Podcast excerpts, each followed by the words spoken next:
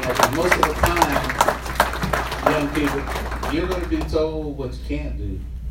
Very few people are going to tell you what you can do. And so I don't care what. You don't let anybody tell you what you can't do.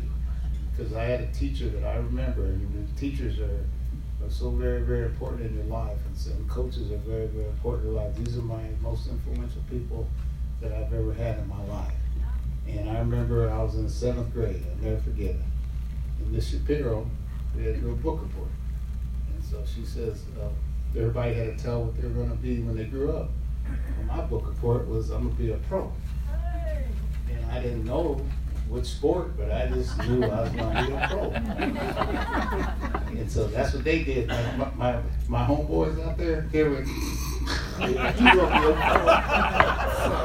So she stopped them from laughing. And she says, Dusty, she said, don't laugh. She says, Dusty, if you think you're gonna be a pro, you will be a pro.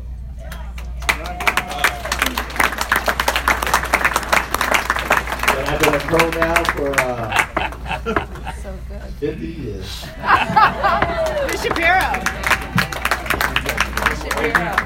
about, how about somebody Well, out I'm there? gonna, I'm gonna, we'll go, I think A we're gonna do this. I'm gonna do a quick, uh, little personal note on that very topic, and then we'll go to some questions from the audience, but, uh, because I've never told you this story.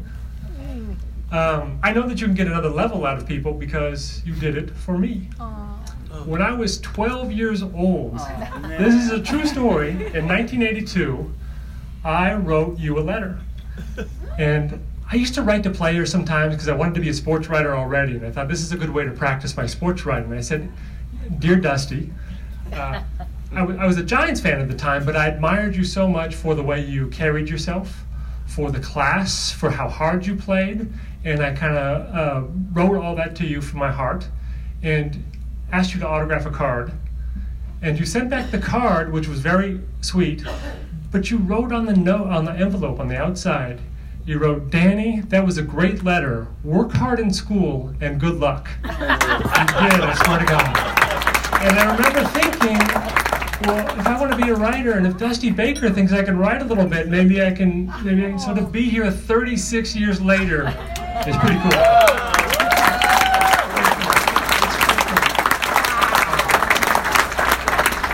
And uh, planted a seed. Okay.